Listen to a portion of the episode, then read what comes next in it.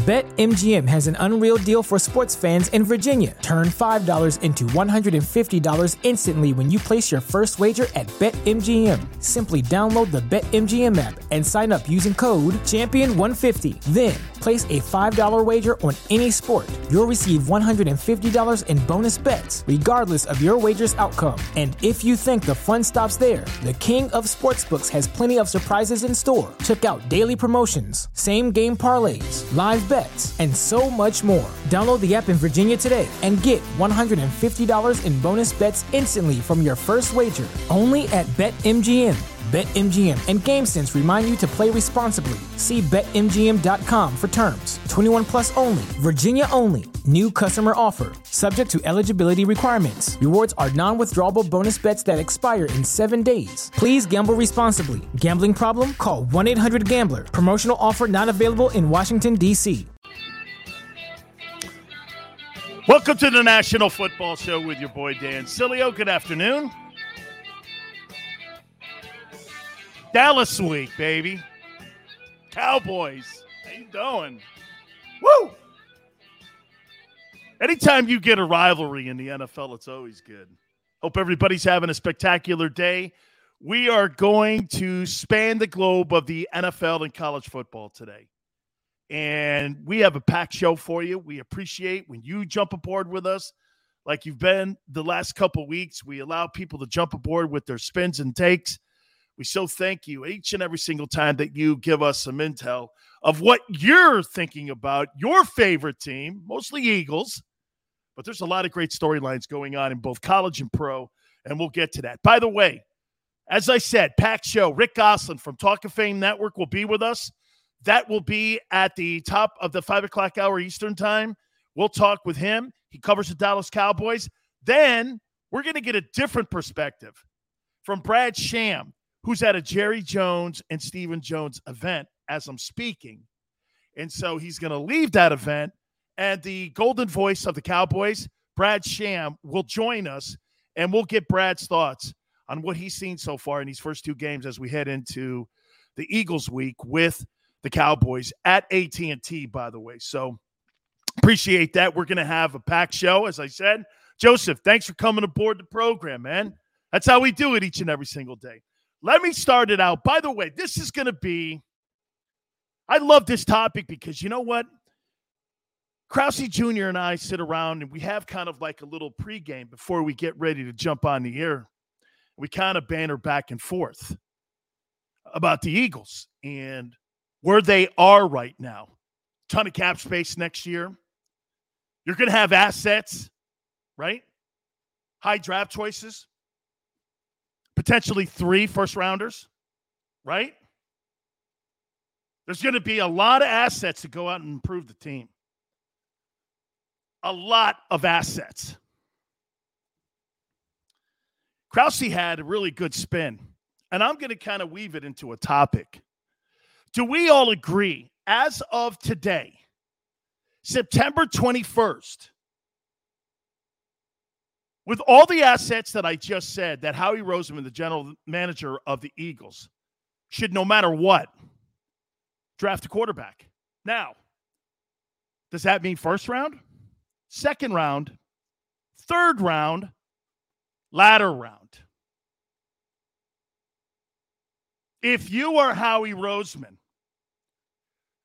okay, Jalen Hurts does not have a long leash. There's no long leash here. You've invested at the wide receiver position. You need to invest also in the running back position. You need an elite guy. Gary Cobb yesterday said it on the program. They need an elite guy behind Hurts or whomever's playing quarterback. The defense has only given up six and 17 points in two weeks. Okay. Maybe what you do is this Jalen plays well enough that you use him as an asset, as a trading chip to potentially trade up to go into the draft and maybe get a top flight kid coming out of college. What would you do? Do you agree? And if you're an Eagle fan right now, you have to admit and you have to say this as of today, I'm still drafting a quarterback in next year's draft. No matter what that is, later round, mid round, top three. Am I wrong when I say that? Jalen Hurts has not done anything but give us some optimism. He hasn't give us any certainty. We're not sure he's the guy. And we're now going into week three, and we're going into Dallas, and he's playing against Dak Prescott.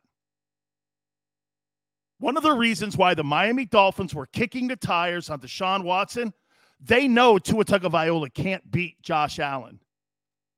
They need somebody else to compete with that player. Muhammad says it's Dallas week. Absolutely. Okay.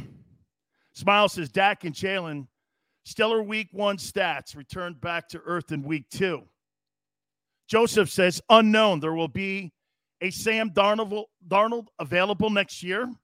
He's actually talking about what we're now seeing a little bit that is going on in the NFL where you get these reclamation projects. Ryan Tannehill is a great example of that, right?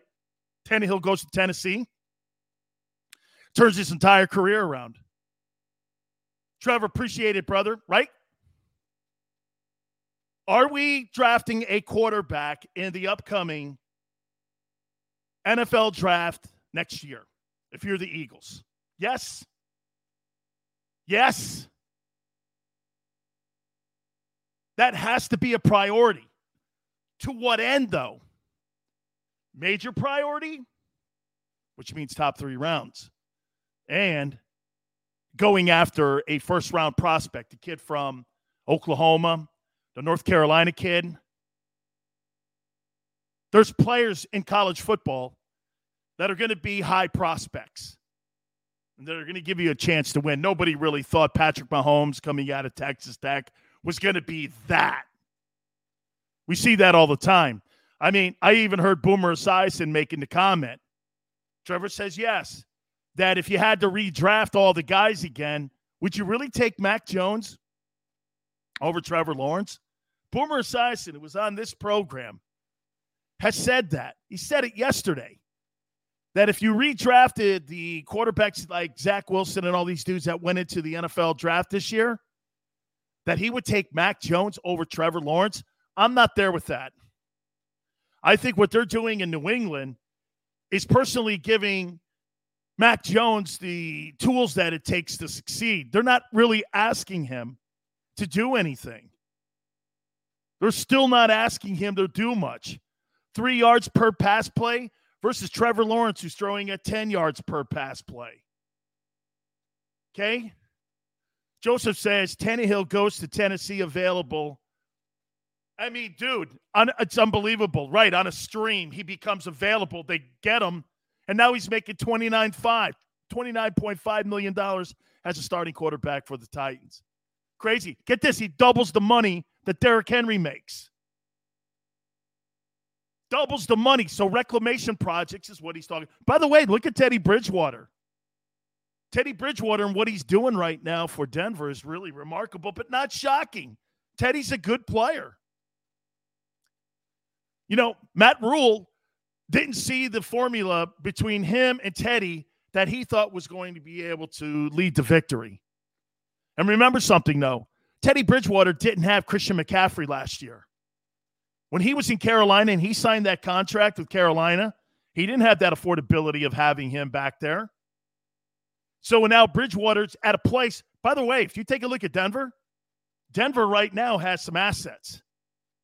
Their guys can catch the ball, they can run it as always, and they're playing some pretty damn good defense. Denver's really trending up now. All of a sudden, they get an adult at the position of quarterback in Denver, and they kick that guy Drew Lock's ass out of there, who was completely flopping around like a fish out of water and you put an adult at that position, even though he throws a couple picks, he's still there and he gets a win. Here's what I'm asking everyone here when it comes to Jalen Hurts. Jalen Hurts here, folks. Okay? He's got a short leash. Do we all agree? Short leash. I don't start to see something by the midway mark of the season. And I don't feel good. You know that number's going to go because here, I'll give you guys where I'm starting. I'm going to draft a quarterback if I'm Howie Roseman. Okay? Philly Talk Podcast, Bridge Over Troubled Water. He's definitely not the most talented, but can get it done, especially with that defense. Okay? Birdman, I love what the short leash and how he has the assets to make the move. Birdman, he does. Okay? He definitely does. Okay, Uno, I'm telling you. I mean, here's here's where I'm at. If I had to pick, I'm going to pick a quarterback in next year's draft. Howie Roseman has to pick a quarterback. And I would think Nick Sirianni wants one too. Just for the simple fact that you're going to look at it and go, really, Nick? Okay, really? You're going to be in a position right now where you're going to turn around and go like this, Joe Flacco? Now you went out and got Gardner Minshew. I get it. Okay, at the end of the day, you went out and got Gardner Minshew. Okay, so he's a good backup, but why do you have Joe Flacco on that bench? So to me, somebody could also be looking at, and don't give me Taysom Hill in New Orleans. I don't want that guy at all anywhere near Philadelphia. I have no interest in that. That's not what I'm looking for. I'm not looking for gimmick quarterbacks now. Hey, and by the way, Nick Sirianni, I'm not looking for any more gimmick plays down in the red zone. Let's try to push it across the finish line here. Okay? I'm not looking for any of that. So here's where I'm starting if I'm going into the draft next year, if I'm the Eagles today on September 21. I'm probably going to draft a quarterback in the fifth round. Fifth round and up. Probably right around fifth round, fifth, four round, fourth round. I'm probably going to be there because I am going to give Jalen the opportunity to succeed here. But I'm not going to go past the midway point of the season and go, hey, you know what? He needs a full season. A full season? No way. A full, that's a wasted year. Oh, Trevor Foles, man. Foles is the ultimate substitute teacher. Okay? Ultimate substitute. I think he's going to be in Indy by the end of the week still. Because Wentz's injury, in my opinion, okay, I, I, I, I just don't see him getting through a regular season. I really don't. I just don't see him, okay, getting through that regular season. I just don't. So at the end of the day, here, I mean, you got to look at it like this. You got to look at it like, without a doubt, here, bottom line goes down like this, okay? Bottom line goes down like this. They've got to be able to look at this and say this Are we going to be able to trust him going forward? Will he be the guy that I need moving forward? Okay? Will he be the guy? That's all I'm asking. That I don't know yet. That I don't know. Okay. Dallas Cowboy week. Make no make, make no mistakes about it here. This is a big game for both these organizations. Big game. Big game for both these organizations. And by the way, Dak's got to win these games. Dak's got to get in a position where he starts to win these ball games. There's more pressure on Dak Prescott going into this game. Okay? More pressure going into this game than maybe any game that he's had in the last few years. You were paid big money to beat the Eagles to win the NFC East, you've got to win games like this. This is the most important, okay? All I'm saying to you right now is he's got to win this game. That's why when you're the Eagles, you're playing with house money right now. You're playing with house money. Here, just a just just briefly here for you to be able, and what does Jalen and the Eagles have to do versus the Cowboys? EB says, how Carson Wentz managed to strain both ankles on a play. Dude, I that guy is just paper mache. Okay? He's just paper mache. I, I really, I, I, I mean, I can't. I, I don't know what's wrong with Wentz. Wentz, whether he's careless, I hear people saying that in the media, that he's just careless. Um, for me, you know, I just look at him and I say, dude, this guy, either he's the most unluckiest guy, or here's a guy once again that I said to you yesterday. I mean, his body just can't hang and go through a 17 game regular season. He just can't. He just can't. Daz Jackson says McNabb was horrible in his first six games. Daz, Peyton Manning was horrible in his first 16 games. I think he threw 28 interceptions in his first year. Are you comparing Jalen Hurts' ability to Peyton Manning? I'm surely not. When Jalen Hurts came out of college, sorry, but I didn't see Peyton Manning. That's not quite what I'm looking at. Okay? I don't see Peyton Manning. So, I mean, and and and for the record, I don't see Donovan McNabb either. This guy's at 53% completion percentage. Here's what the Eagles have to do formula wise. If they're going to do anything against this Cowboys team on the road, Philly Talk Podcast says, got to see some passes across the middle. I'll get to that because you know what? Krause Jr. brought that up too about passes across the middle. Real quicker before I get to Dallas and what the Eagles have to do against the Cowboys this week. Fundamentally, at least at the beginning of the week, let me throw this at you. He said something we need to see more passes across the middle. Well, guess what you have in the middle? You have more congestion. I don't think he's seeing the field very well. I, I, I really I don't think he's seeing the field as well as you think he is. And I think they have to move him around more. And that's why they're sprinting him out more. I don't think he sees the middle of the field. And that's why you're not seeing a lot of targets. You're seeing more hash mark targets and then to the to the uh, sidelines, aren't you? Like the numbers to the sidelines. That's where you're seeing the majority of the passes. What does that tell you? He doesn't see the field. He doesn't see all the field. But that's a common thing for young players. As he gets more reps and as he gets more used to seeing the field and he's able to go through his progressions more, that's going to become second nature to him. So I wouldn't unravel on that. So again, but it does do this now. If you're the Cowboys and you're on the other side of the ball and you're Dan Quinn, you're going to go like this. Guys, he's not going to really throw anything across the middle. So it becomes predictable. That's why the Cowboys have to get a running game going. It's essential that the Cowboys get a running game going. Well, let me slide over now to the Eagles. And let me tell you what they have to do here. If this football team is going to do anything fundamentally to win, this is what they have to do. They've got to keep Dak and that offense on the side of, you know, and not allow them to get into the game. They got to limit reps. How do you do that? Run the ball. We talked yesterday with Gary Cobb on this.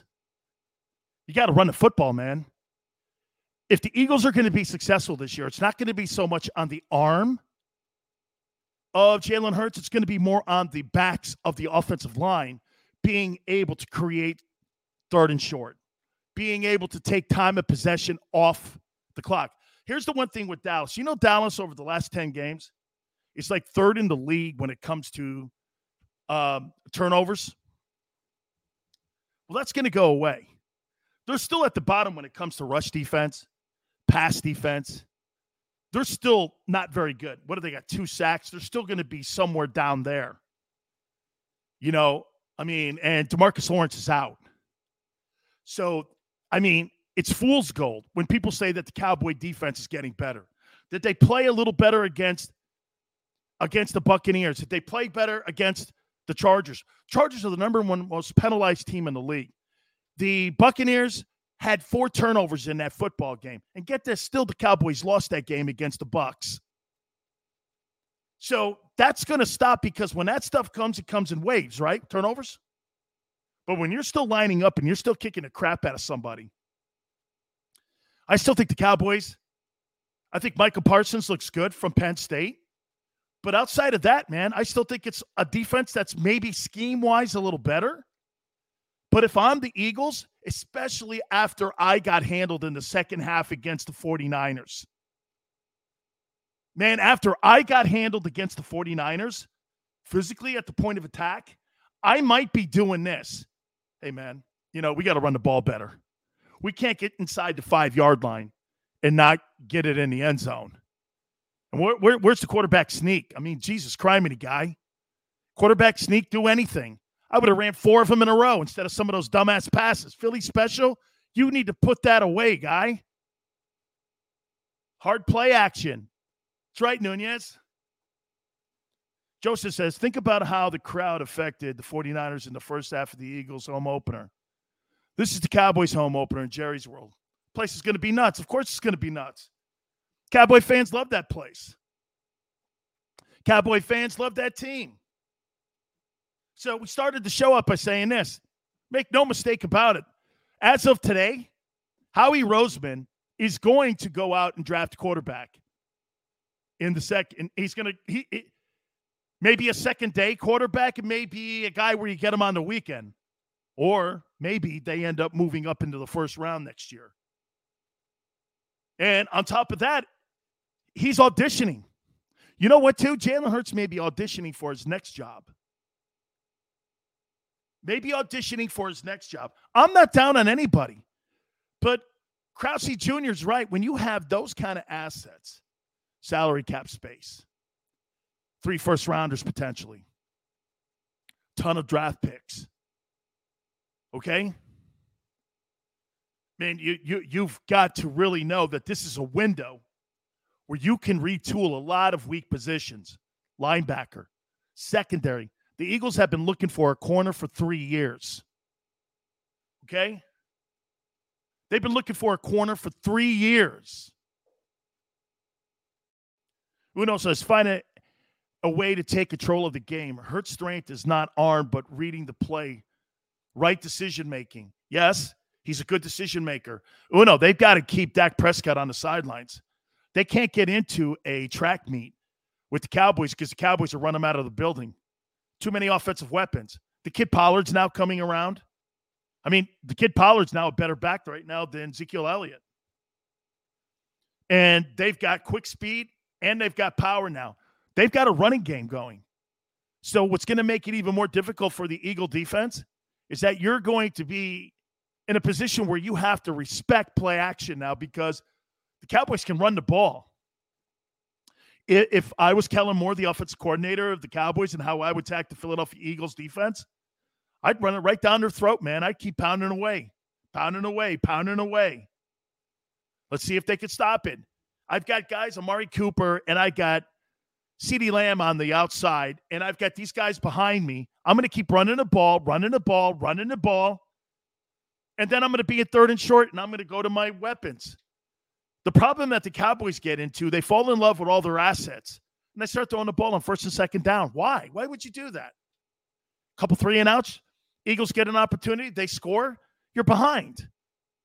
I mean, that's Carson Wentz offense, right? SNE Eagles will draft a pass rusher in the first. Really? A pass rusher? You need to fix the QB spot first, my friend. The people who like taking wide receivers when you don't have a quarterback and you don't have that position solidified, you guys are building the team wrong. Daz Jackson, they need a power runner for short yardage. Somebody like a LeGarrette Blunt would be awesome in that offense. Robert says, against San Francisco, though, Hurts average pass traveled a league high 14.6 yards. Yeah, because you know why? Robert, he was throwing from behind. I mean, they completely dominated the first half of the football game. And as the second half started, they started throwing more, forgetting to run, and they were throwing more from behind. You know, last year, everyone kept saying this about Justin Herbert. Know, Justin Herbert threw for a ton of yards, uh, had a ton of touchdowns. Yeah, well, when you're constantly behind, and Tua's playing with a lead, it's a completely different animal when you're doing that kind of stuff. It's completely different when you're doing that. Completely different. So the bottom line comes down to once again, are you going to be in a position where your football team is going to be able to go out and make things happen and go out and run the ball? I've said this to you guys before, and I'll say it again. Okay? I'll say it again. They've got to be able to run the football if they're going to have any kind of success here. They've got to be able to run the sticks. They've got to be able to run the football. Okay? So, hey, listen, I'm going to take a brief timeout. You keep it right here on the National Football Show. Go for the midnight dares. Go for the memories. Go to get your spin on. Go to get your spa on. Go for the bubbles in your bathtub and in your drink. Go for the steaks and the steak. Go for him. Go for her. Go for the win. Go to Ocean Casino Resort. Book your trip at theoceanac.com. At Stateside Vodka, every new customer gets the world's best rocks glass. Free.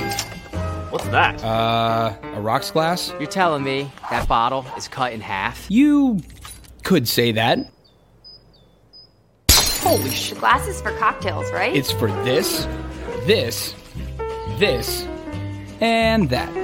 Is the length of the glass equal to your. You betcha. But is it made out of. Glass? Yeah, Okay, but is the rip. Smooth? Will you stop doing That? I'm the professional here. and you're telling me I can get one of these glasses for free? That's right. One free rocks glass per customer with each first time purchase of Stateside Vodka. All from the company that's highly awarded. Zero carbs, zero sugar, and deliciously tasting vodka.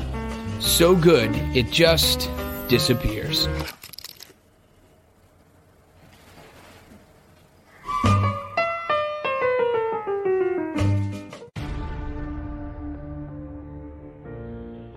When it comes to the fight against insurance companies, large corporations, and the healthcare industry, injured victims are always the underdog. But that doesn't worry us. At Messa & Associates, we're an injury law firm from Philadelphia, and we come to fight. Our clients know that they've got representation with a chip on its shoulder, and it's the same chip that makes Philly the toughest city in the country. Call 215-568-3500 or visit us online at messalaw.com. Messa & Associates, the toughest injury firm in Philadelphia.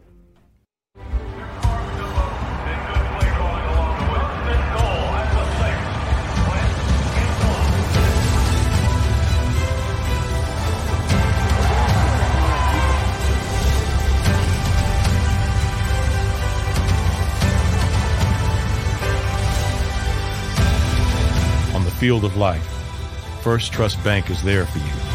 On three. One, two, three. Because Philadelphia dreams deserve a Philadelphia bank. Go for the midnight dares. Go for the game. Go for the hits. Go for the fans. Go for the win. Go to Ocean Casino Resort. Book your trip at theoceanac.com.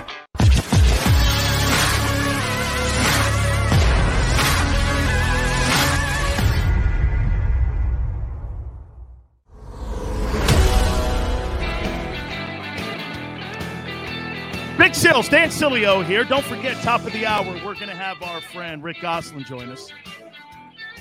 We'll get his thoughts from Talk of Fame Network. He covers the Dallas Cowboys. He's also a Hall of Fame voter. Listen, we're having a little bit of technical difficulties. We're going to be back in about three minutes. Line up all your questions. You keep it right here on the National Football Show. Go for the midnight dares. Go for the memories. Go to get your spin on. Go to get your spa on. Go for the bubbles in your bathtub and in your drink. Go for the steaks and the steak. Go for him. Go for her. Go for the win. Go to Ocean Casino Resort. Book your trip at theoceanac.com. At Stateside Vodka, every new customer gets the world's best rocks glass. Free. What's that? Uh, a rocks glass? You're telling me that bottle is cut in half? You could say that. Holy shit. Glasses for cocktails, right? It's for this, this, this, and that. Is the length of the glass equal to your. You betcha. But is it made out of. Glass? Yeah, okay, but is the rip. Smooth? Will you stop doing. That? I'm the professional here. And you're telling me I can get one of these glasses for free? That's right. One free rocks glass per customer with each first time purchase of stateside vodka. All from the company that's highly awarded.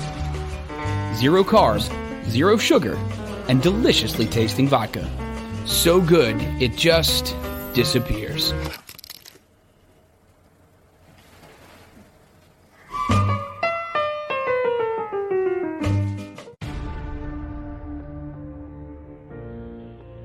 It comes to the fight against insurance companies, large corporations, and the healthcare industry, injured victims are always the underdog. But that doesn't worry us. At Messon Associates, we're an injury law firm from Philadelphia, and we come to fight. Our clients know that they've got representation with a chip on its shoulder, and it's the same chip that makes Philly the toughest city in the country. Call 215-568-3500 or visit us online at messalaw.com. Messa and Associates, toughest injury firm in Philadelphia.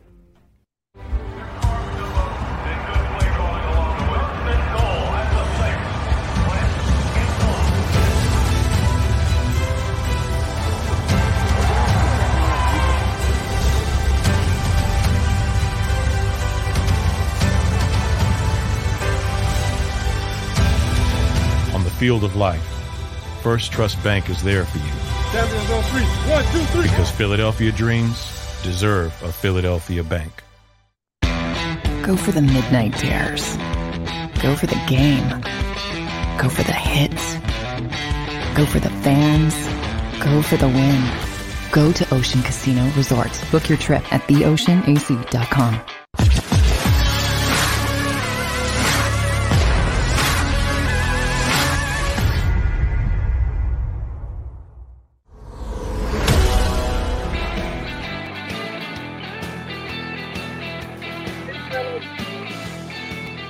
Dan Sileo National Football Show. We're all good. Rick Gosselin, top of the hour. And then in hour number two, we're going to talk to the voice of the Dallas Cowboys. We will talk to our friend Brad Sham. He's at a Jerry Jones event tonight. So he's going to stop what he's doing and he's going to give us a little preview of the Dallas Cowboys and Philadelphia Eagles. That'll be on Monday night. More of your conversation, anything you guys want to bring up. I got to say this to you, too. If you're Bob Kraft, the owner of the Patriots, and you're Bill Belichick, are you not kicking yourself in the face right now doing this? Jesus criminy. Did I just really leave Tom Brady out there to go and do whatever he felt like because I thought he was done? Okay. Do you just let that guy walk out of the building? You must be killing your you must be gagging every time you watch Brady step on the field.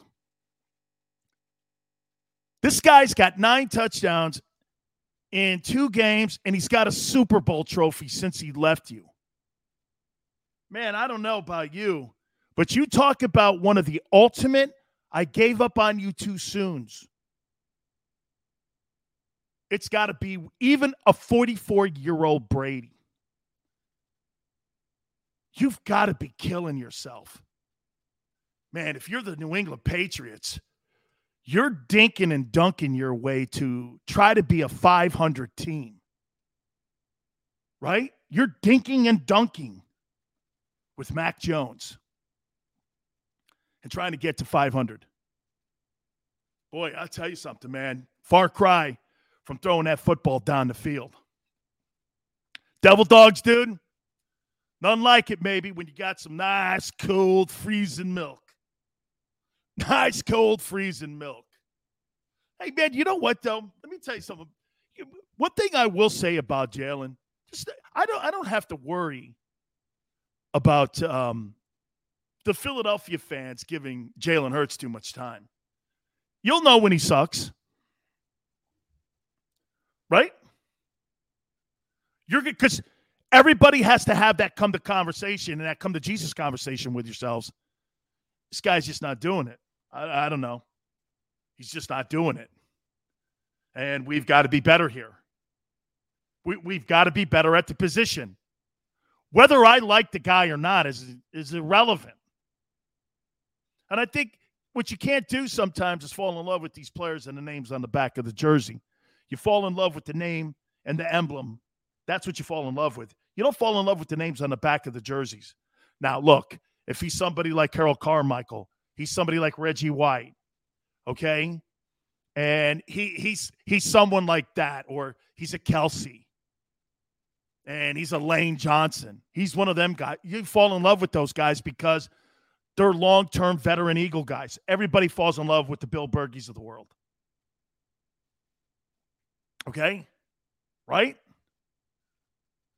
Once again, Eagles going into this football game on Monday night. This is what I would be making as a priority. Hey, Smiles, you're right. Gary Cobb said it yesterday. 12 completions is not going to cut it in the NFL. You could do that when you're playing old school Big Eight uh, football back in the old days, and you're running a ball for 350 yards. You can't do that in the NFL. You could do that in old school SEC back in Bear Bryant's day. You're not doing that today against Florida if you're Nick Saban, 12 completions. That's not going to work. That's just not going to work. But my number one priority, if I'm Philadelphia, here, this is going to sound a little bit off here, and I think maybe some of you guys may take offense to what I say. You got to be more, you got to be more physical. Eagles have to be more physical. Am I wrong when I say that? You, you, you've got to be a little bit more physical. The second half of that football game, you weren't. They out physicaled you because they made proper adjustments. You were physical now in the first half of that game. No question. No question you were more physical in the first half. Second half of that game, not so much. Okay. Joseph says Hurts more of a Keith Byars. He'd make a great H back. Well, guess what, though, Joseph? That's not solidifying your quarterback position. That means if you're talking to me like that, Keith Byars, that means you have a quarterback problem. I don't need Keith Byars type.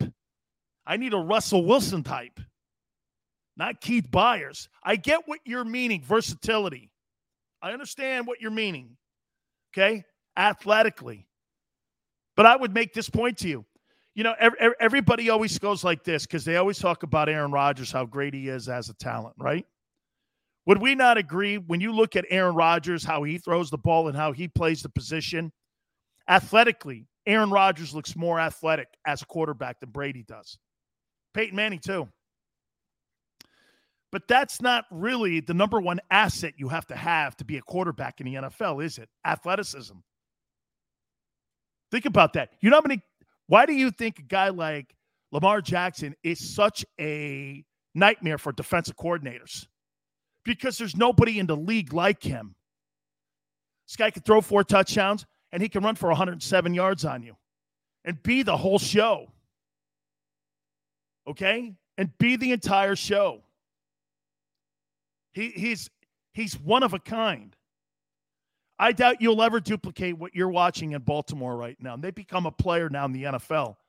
Because when you beat one of the kingpins, you now become a player in the game. That win that he got on Sunday night was so important for him. As I told you before, he's 30 and 5 against the rest of the league. He was 0 3 against Patrick Mahomes going into that game. He gets the victory, bam. He's now a player, and so are the Ravens. Even after the loss versus the Raiders in week one. And we're still doing this about the um about the Raiders. I don't know right? Here's my Power Five teams in the NFL. I've got the I've got the 49ers at number five. The Ravens very close. I've got the 49ers right there. I think Jimmy Garoppolo's if if how about this, guys? if San Francisco decides to move off of Jimmy G, I think a football team is going to get a really good quarterback. He's good, patient, hangs in there. Eagles were playing very tough in the first half. Jimmy G played lights out in the second half. They did all their adjustments, and he and that offense carried them to the victory. Nobody cares how it looked. In the NFL, you can win games three to two, and nobody cares. Okay, you don't get style points. You get style points in college football, not style points in the NFL. So for me, I got the 49ers at five. And I said this last Friday to you guys. I said that the 49ers had a better roster than the Eagles. I got the Bills at four. I thought they dismantled the Dolphins. And that opening game loss to the Steelers. I, I still don't know how the Steelers won that football game. Steelers can't run the ball. And that offensive line, I mean, you know, Buffalo out statistic pretty much every stat there was in that first game. And I, I still to this day don't know how the Bills uh, lost that game against against the Steelers in their own building too. I've got the Rams at three. I think this Rams Bucks game, I think it's a Sunday night game. I think it's going to be a hell of a football game. Matthew Stafford really looks like he's fitting in. And the windows that he has now and the running attack that they're getting now with what Sean McVay is doing, I got to tell you guys, the Rams look awful good out of the gate. Eight quarters of football, it's looking good. I think last night against the uh, Packers, I think we all saw why that Sean McVay ended up moving off of Jared Goff, right? Really great first half. I mean, really a good first half against the Packers. All of a sudden, some of the turnovers started happening in the second half, and he turned into a turnover machine. He's so inconsistent like that. Really hurts his ability to really be a quarterback where you could count on him for 60 minutes of football. He's so up and down.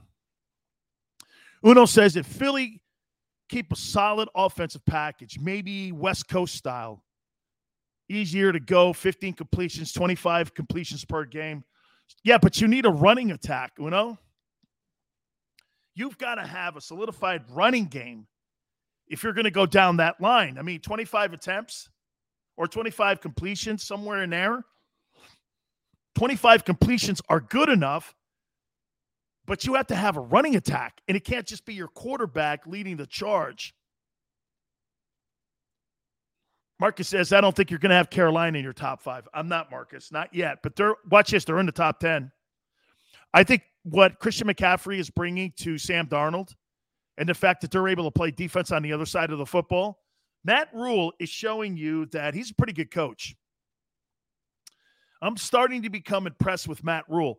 I don't know if I was really impressed with him out of the gate. I think he had to get a sense of the personnel that he had in Carolina. But um, Matt Rhule, I mean, he's doing a really nice job with Sam Darnold, rolling him. You see him rolling right, moving him on the run like he did at Southern Cal. Sam Darnold looks completely like a different player under Matt Rhule compared to what he was under Adam Gase in New York. I mean, he is a completely different looking guy. I've got the Chiefs two and I got the Bucks one. So my top five go like this 49ers, Ravens sitting there on six. 49ers, Bills, Rams, Chiefs, Bucks. Could you put the Browns in the top 10? Probably. Um, could you put the Seahawks in there? A little bit disappointed in the Seahawks. Here's why. So the Titans were down big in that game against Seattle. And Derrick Henry ended up just like running them out of their own building, 182 yards and three touchdowns. And it's the first time in Russell Wilson's career that he lost a home opener in Seattle. And boy, I'll tell you, they looked a little soft in the middle of their defense. And Tennessee just ran the ball right down their face. And I was like, okay. You know what I'm saying? I mean, I was a little suspect. I'll tell you the team that really is trending up has got to be the Arizona Cardinals. The Arizona Cardinals, to me, you know, with the additions and plus Chandler Jones is just playing lights out football, and he is a pass rushing monster. JJ Watt is making impact. Kyler Murray is continuing to improve.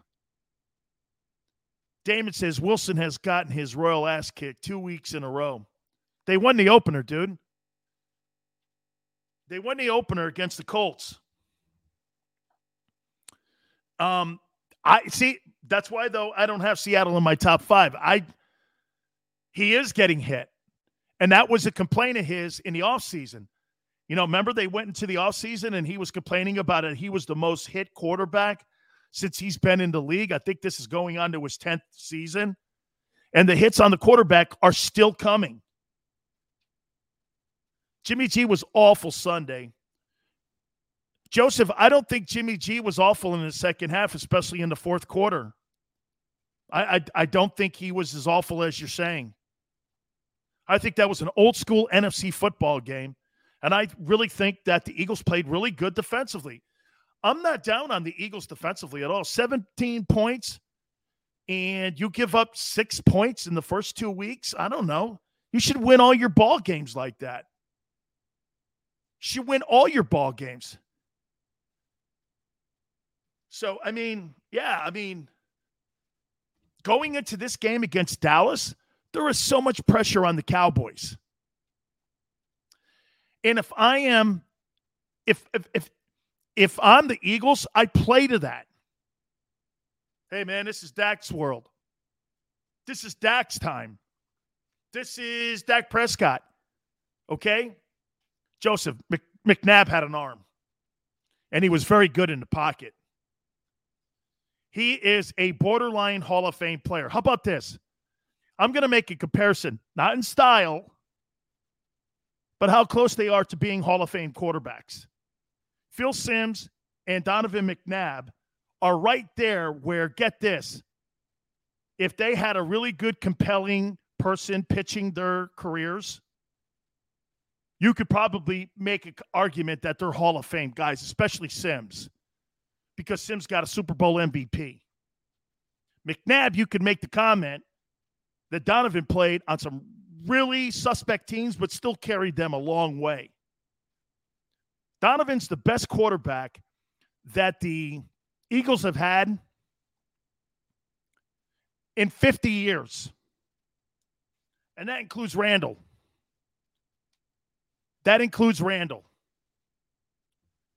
Okay?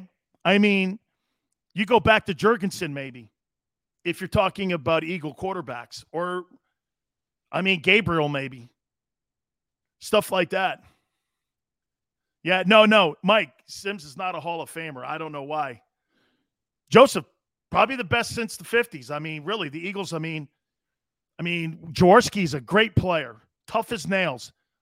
Massive respect for the guy.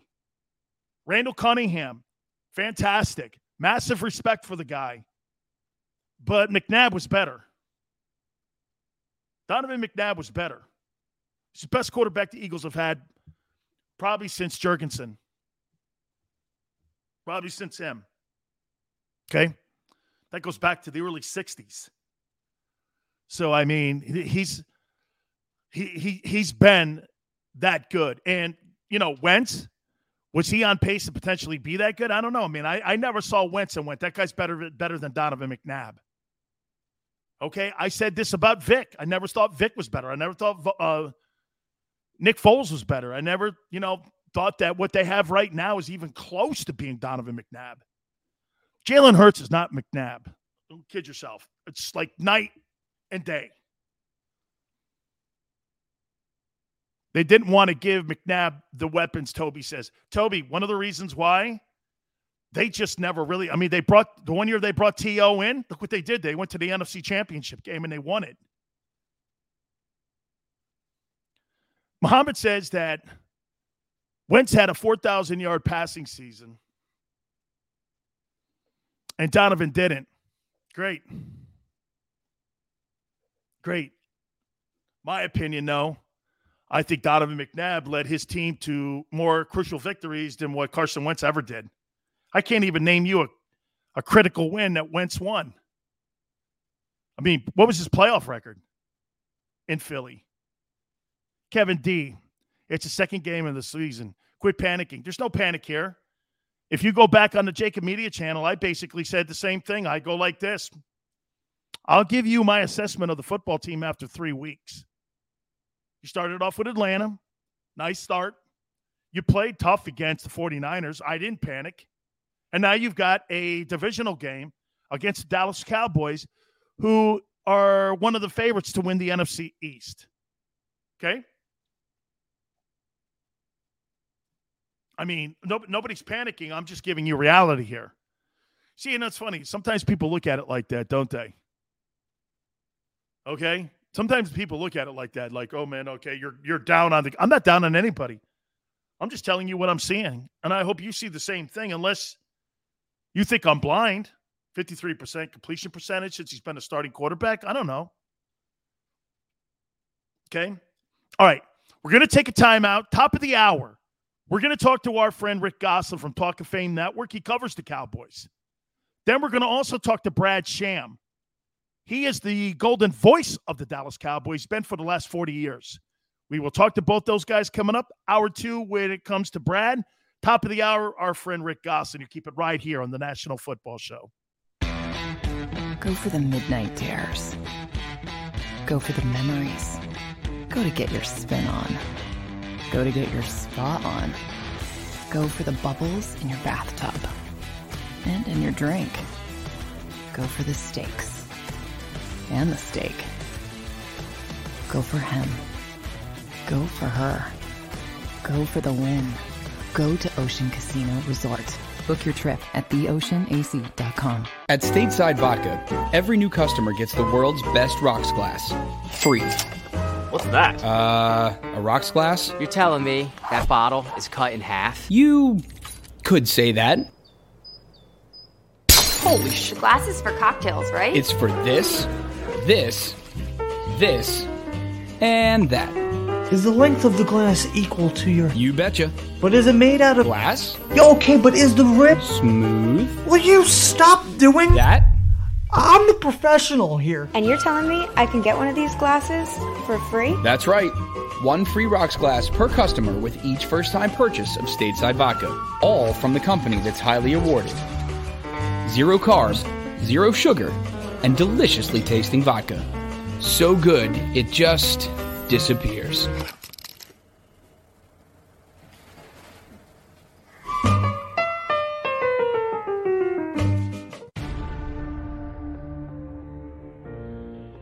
When it comes to the fight against insurance companies, large corporations, and the healthcare industry, injured victims are always the underdog. But that doesn't worry us. At Messon Associates, we're an injury law firm from Philadelphia, and we come to fight. Our clients know that they've got representation with a chip on its shoulder, and it's the same chip that makes Philly the toughest city in the country. Call 215-568-3500 or visit us online at messalaw.com. Messa and Associates, the toughest injury firm in Philadelphia.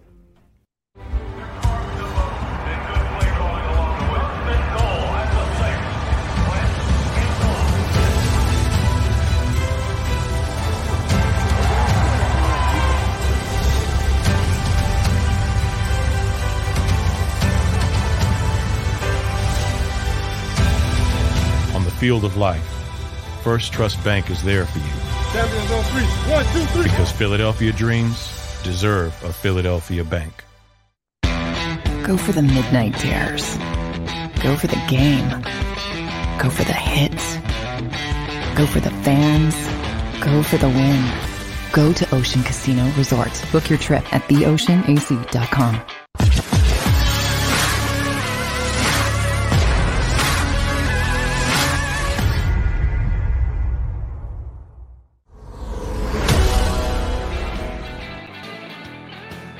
Welcome back. National Football Show, top of the hour. Our friend Rick Gosselin from Talk of Fame Net- Network will join us. He is also a Hall of Fame voter.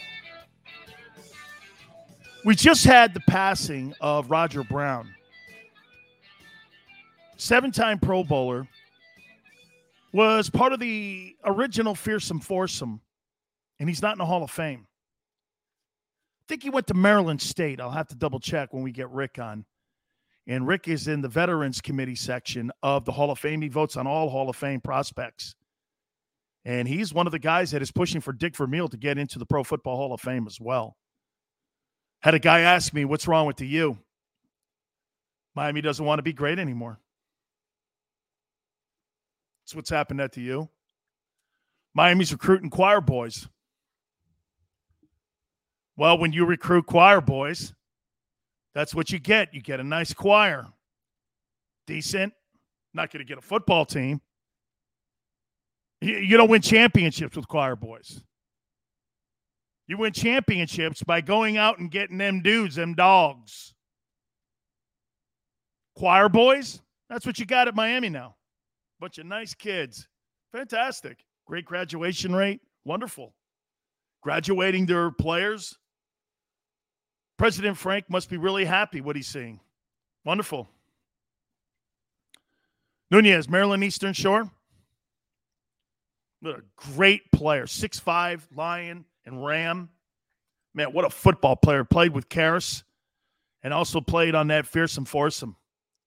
Joseph, yeah, a great Eastern Shore. What a freaking great player. How that dude's not in the Hall of Fame is a crime. Charles, dogs, right? You know, I, I looked it up. The University of Miami right now is 71st in run defense.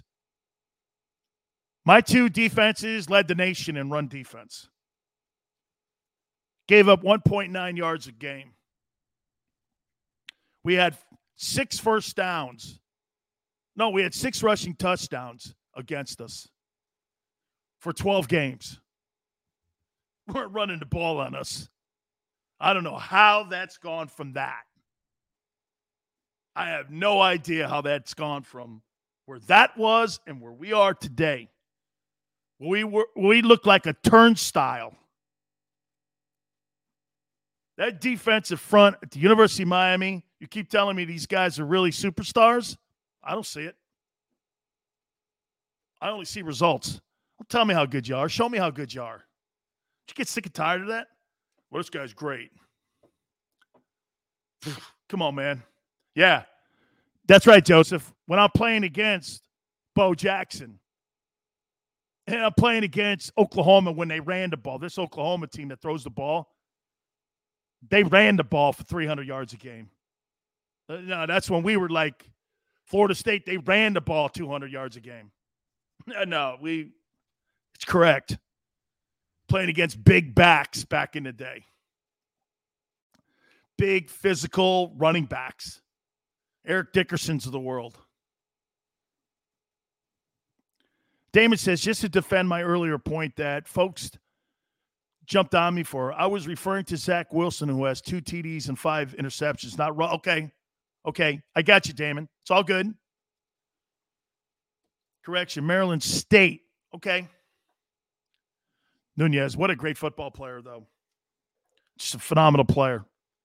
By the way, Rick Gosselin will join us at the top of the hour.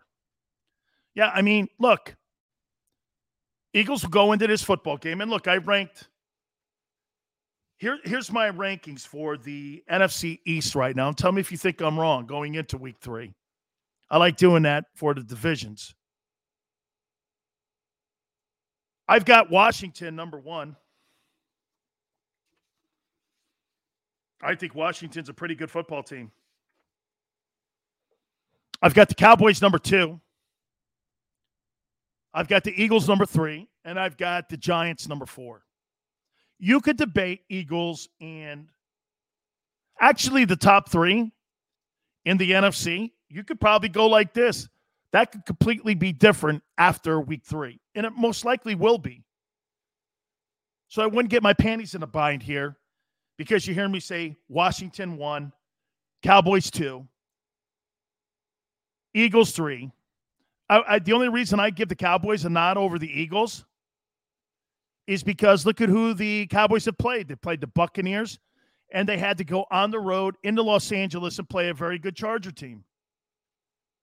That's all. Nothing more. Nothing more here on that. Okay. All right. Let's get a better perspective here on the Dallas Cowboys. And by the way, this game is going to be pretty impressive I think, for everyone to watch because people are going to be asking the questions Are the Cowboys for real? Um, are the Eagles for real? And this may really determine who ends up winning the NFC East this year between these two teams. I still think Washington's in the conversation, but our friend from Talk of Fame Network, Rick Gosselin, also Pro Football Hall of Fame voter, especially on the Veterans Committee, he joins us now. But before I get started, you know I have to always start you with a Hall of Fame question, Rick. We just had the passing of Roger Brown. Roger Brown is a six time Pro Bowler. He's part of the fearsome foursome, was one of the greatest big defensive tackles in the history of the National Football League in the 60s. Not very many people outside of Rosie Grier and maybe Gino Marchetti were 6'5, 300 pounds. These guys were really ahead of their time. Um, Rogers' chances of one day of getting into the Pro Football Hall of Fame will be what?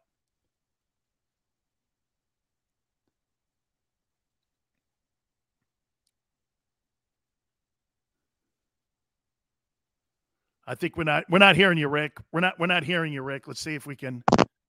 Can you hear me Are you now? there? There you go, Hear Rick. Go ahead. Let me hear your thoughts on Roger Brown. Okay, I think um, a couple years back he was he got right down in the senior pool. He got down right down to the finals, and got edged out. Uh, and that he he was that close to being a Hall of Famer. I think one of the issues for Roger was the fact that Alex Karras wasn't in, and now Karras is in. Now we can better address his candidacy. See, he he teamed with Karras for the first part of the decade, and teamed with Merlin Olsen for the second part of the decade. Both those guys were all decade tackles. Roger Brown was not. So I don't think you could put Brown in until you address Karras. Now that's done, and I think Roger Brown is again in play. Roger Brown, what a you know his his resume. You just look at it. I mean, Rick really just a great football player and one of the legendary guys during his era. All right, let's get into this Cowboy game versus the Eagles. Your opinion after first two games the Cowboys season. They play the Buccaneers to a very good football game. They still go for 470. They get four turnovers and lose on the road. Then they go on the road again to Los Angeles. And I like that Charger team. I think that Charger team has a chance of being a playoff team. Um, your assessment so far of what you're seeing with the Cowboys? Well, I think they needed to do what had to be done. They had to split the first two games. You assume they were going to lose to Tampa, but they had to come back and beat uh, the Chargers. You don't want to start a season 0 2. There's not a good history of teams starting 0 2 that make the playoffs. Bottom line is they have they've lost to the Bucks and needed a 56 yard field goal to beat the Chargers. So I'm not doing cartwheels yet, but the positive signs that I did see, uh, especially last weekend, Dak Prescott didn't throw a touchdown pass. And I think this town and, and this the fans had to realize, you know, that they felt that if Dak doesn't win it, they're not going to win it. Uh, they're getting takeaways, something they didn't last year. They got six takeaways. They lead the league. They won on the road, something I didn't do last year. They were two and six on the road last year. Uh, Elliott and the running game came back uh, against the Chargers, and I think you'll see more of the running game going forward.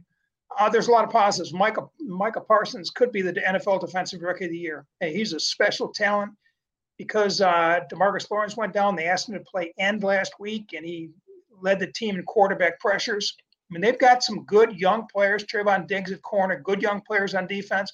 They got a team. I, I think they're clearly the favorite now in the NFC East. But I think uh, a 10 and 6 record could win the East. And I do think that uh, the Eagles and uh, Washington need to be heard from.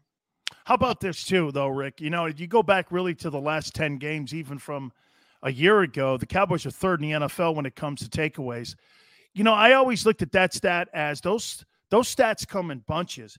When you still look at the yards that they're giving up against the rush, and you're still looking at some of the penalties, and you're still still looking at pass defense.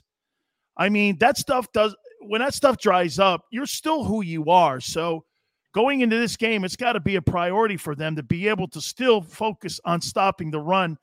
Dan Quinn's influence so far, in your opinion, has been on what on the defense so far with the Cowboys? Well, they're more athletic.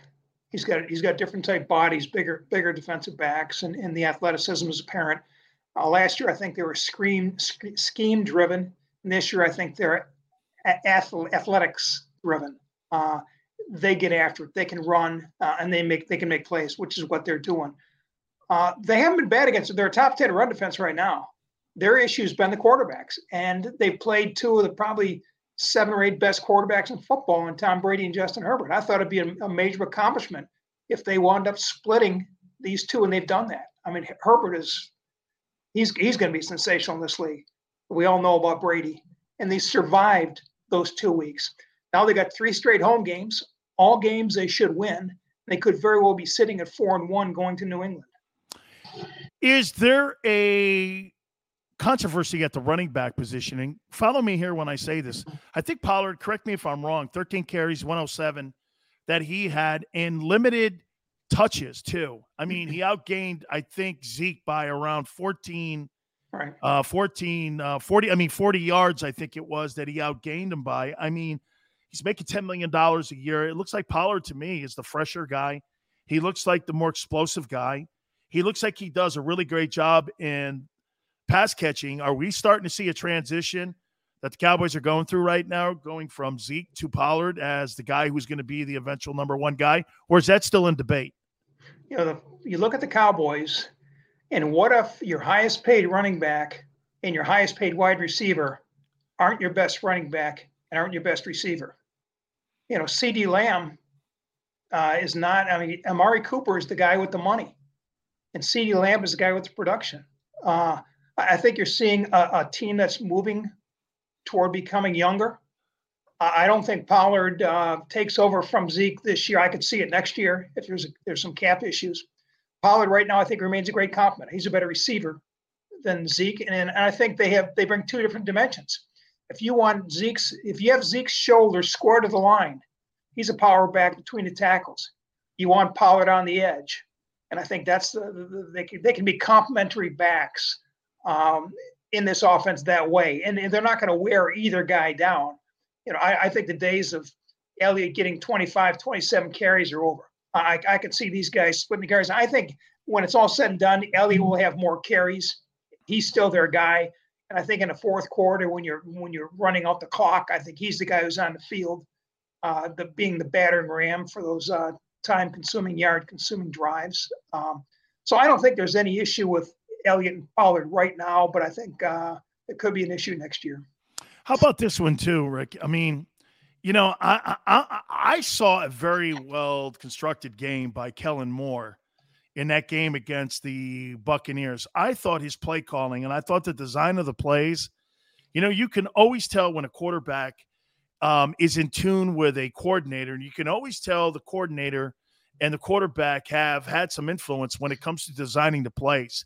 And you can see his background being a quarterback and seeing through the eyes of Dak as they're putting this together. I don't want to sound too melodramatic here for the people that are watching us now, but that's why I think like Frank Reich is one of your better, you know, designers of plays. I'm seeing that a little bit with Sirianni as well.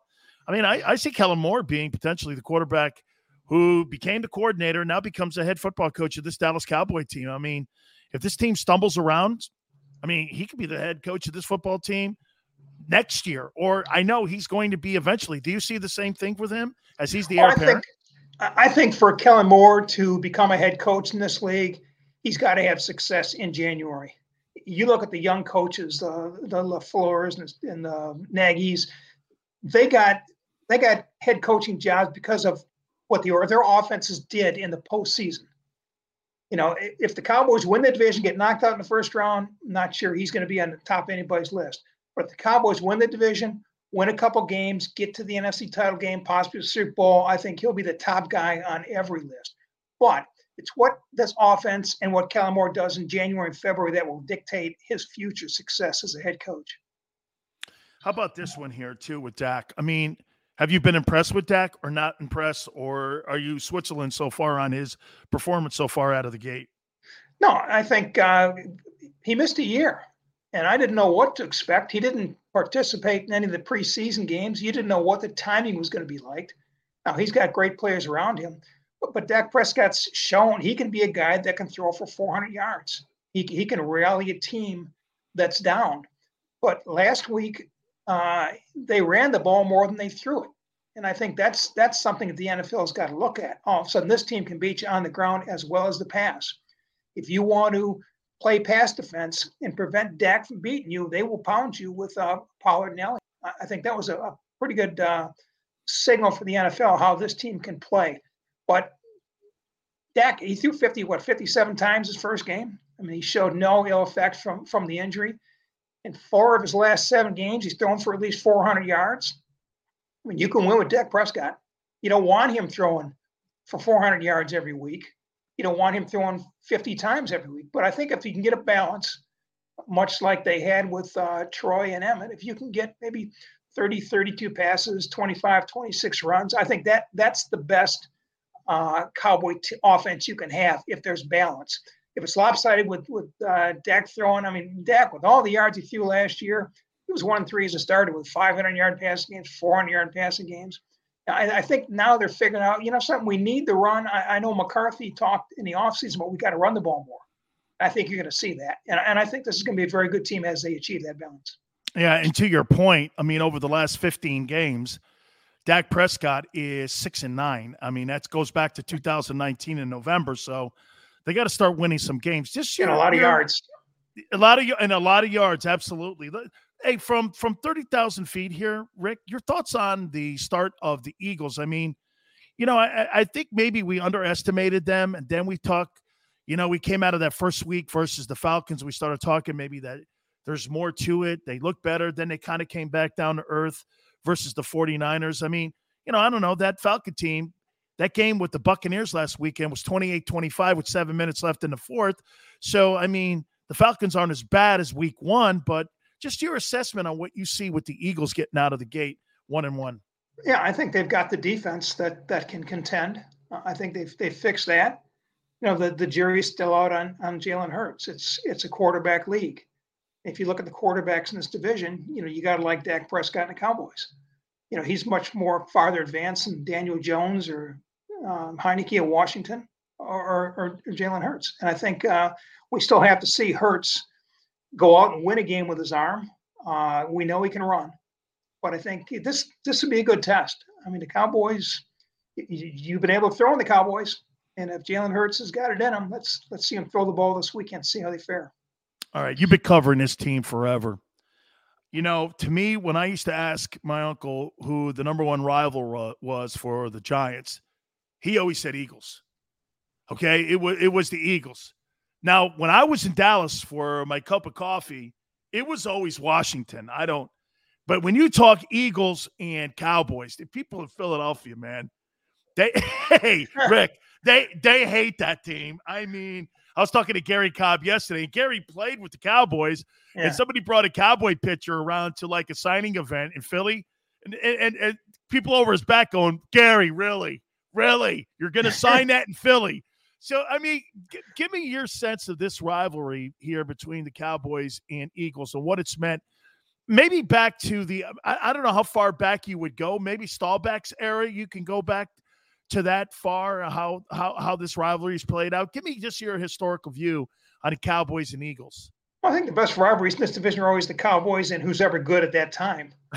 you know, from the 70s it Washington, in the 80s it was, it was Philadelphia a little bit. Uh, I go back, you know, I think Washington is still the traditional rival. But I go back to those early 90s with Jimmy and Buddy Ryan and that great Reggie White defense and Erik Williams lined up against them and Jerome Brown and Michael Irvin and John. I, mean, I, I thought that was, I covered a Monday night game there, I think in 92 or 93. And I tell you what, it was that parking lot, that parking lot was full at probably noon for a night game. And, and it was, you had a sense of something bad's going to happen tonight. You know, that, that was, this is not a crowd that, that takes to lose. And this is not a crowd that likes the cow- Cowboys at all. Uh, there's just there's an when the Eagles are good and the Cowboys are good, that that's there may not be a better rivalry. Hey, hey, hey, Rick, I'll tell you a quick one. We we we went to Philly. We went to the vet once, and I looked over at I looked over at um, I, lo- I looked over at Michael Irvin. I go, "Is that a rip in the seam of the turf?" He's like, "It's been there for three years."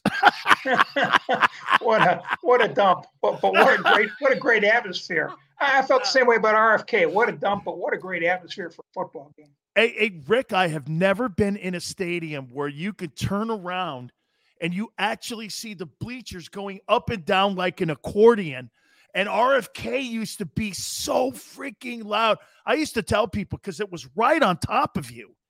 And the crowd and the and the sidelines, and you turn around and look, it looked like that thing was elevating, like it was on Shockers, that stadium. That was another great old park to play a game in. Yeah, I got. Uh, I, I recall the first time I went to RFK with the Cowboys in 1990. Uh, Cowboys were, course, the better team, or the Redskins, Washington was a better team. And Darrell Green picked off a pass in the fourth quarter, went about 70 with it. And that upper deck was in the press box. We're in the upper deck. We're this. This is not safe. I don't feel real good about this right now. I'm glad Green didn't pick it off on another one. That might that place might have come down. it's a great should be a great monday night atmosphere there at at&t rick thank you so much my friend i appreciate you always finding time for me go spartans oh, right to the heart right to the heart thank you so much sparty took my canes out last week he even yeah that's right rick ended up sending me a uh, a dm on my twitter go sparty what let's take a time out. you keep it here on the national football show Go for the midnight dares. Go for the memories. Go to get your spin on. Go to get your spa on. Go for the bubbles in your bathtub. And in your drink. Go for the steaks And the steak. Go for him. Go for her. Go for the win. Go to Ocean Casino Resort. Book your trip at theoceanac.com. At Stateside Vodka, every new customer gets the world's best rocks glass. Free. What's that? Uh, a rocks glass? You're telling me that bottle is cut in half? You could say that. Holy shit. The glass is for cocktails, right? It's for this, this, this, and that. Is the length of the glass equal to your. You betcha. But is it made out of. Glass? Okay, but is the rip. Smooth? Will you stop doing. That? I'm the professional here. And you're telling me I can get one of these glasses for free? That's right. One free rocks glass per customer with each first time purchase of stateside vodka. All from the company that's highly awarded. Zero carbs, zero sugar, and deliciously tasting vodka. So good, it just disappears.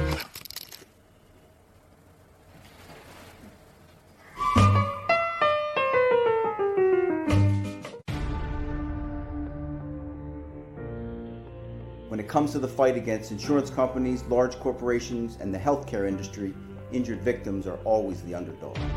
But that doesn't worry us. At Messa Associates, we're an injury law firm from Philadelphia, and we come to fight.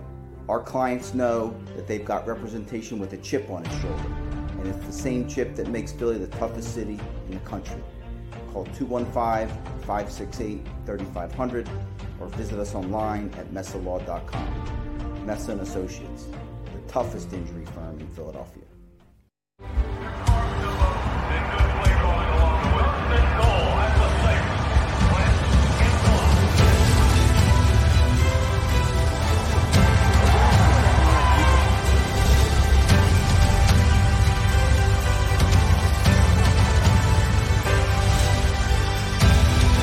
On the field of life, First Trust Bank is there for you Champions on three. One, two, three. because Philadelphia dreams deserve a Philadelphia bank. Go for the midnight dares. Go for the game. Go for the hits. Go for the fans. Go for the win. Go to Ocean Casino Resort. Book your trip at theoceanac.com.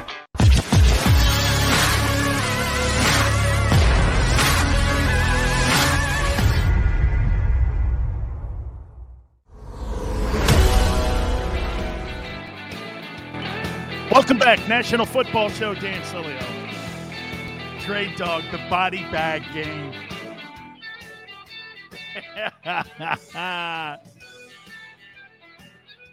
Dre, let me tell you about the vet. So you drive up into that parking lot, you get off that highway and you go under that bridge and you go over to that big old ass parking lot. And um, you know, Spectrum and all that stuff. They're back in the day, right? And you roll in there, man, and you're on a bus and you play the Eagles, man, and you see that fan base flipping you off, saying everything on the band. You mother, it is. It, hey, I tell you, man, rolling to the vet. It, it, your your lockers are under the stadium, obviously, okay, and you know your equipment's all there. You're you're there. It's where you practiced it's it. They practiced on that field. They had a little field off to the side too. But Jerome was like this. He's like, man, I'll tell you what, Tills. You know, we didn't. You thought we didn't have. We didn't have, uh, you know, really great facilities at Miami back in the day. He goes, man, here in Philadelphia, man, these people roll into this thing here, man. Holy cow! But the environment, wow, loud. And when you play the Eagles like in November and it's freezing at the vet. Now, look, I've been to Lincoln Financial. I haven't seen an Eagle game there, but I, I've seen some Army Navy games. It's a beautiful stadium. I love the link. I love that whole setup there, man. You know, the new basketball facility there. You got the uh, the football stadium there. It's really cool, dude. That's a really it's a really great place to have like tailgating. All good. Mint, spitting, cursing, throwing beers. dude, sounds like a great time to me. I'm good. I'm in. Right? Hey, you know what though? Think about all the great old school stadiums that you used to have like great times at. Even old like uh Meadowlands. That thing so freaking cold, man. You roll into the uh, in, into the Meadowlands and you go in there and see a giant Eagles or Giants uh, Cowboy game. That place too was off the chain. You know, and that, this was back in the day when you had the multi-purpose stadiums too. The Phillies played on that thing, but there'd always be a rip in the middle of the um, the vets outfield, and you're like this, man. You don't think they'd fix this thing, but they kept it that way. I mean, they did. They just kept it that way. Paul says, I have seven nieces and nephews, and for all of them, their first words as babies was, Dallas sucks.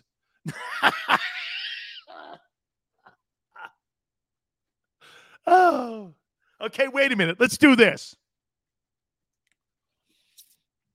You may have to root for the Cowboys this year if you want to win the division. Yeah. Someone go, okay, Sileo, tell you what I'll do. I will root for the I'll root for the Cowboys. Okay, when you root for the Gators. Um, I would rather put a stake in my heart before I ever root for those dudes. Someone asked me uh, last week, Gators in Bama. They go, Sills, are you going for Bama? No. So you're pulling for the Gators? No. I just don't want Alabama to win. No, no, no. What? Well, you're rooting for the Gators then? No, I'm not rooting for anybody. Well, if you're not rooting for Bama, then you're going for the Gators. I didn't say that. I never said that. They catch that out of my mouth. I'd be like, hey, do you understand something too? By the way, Eagle guys, you know this, man. You know, I have a Hall of Fame relative that played for the New York Giants.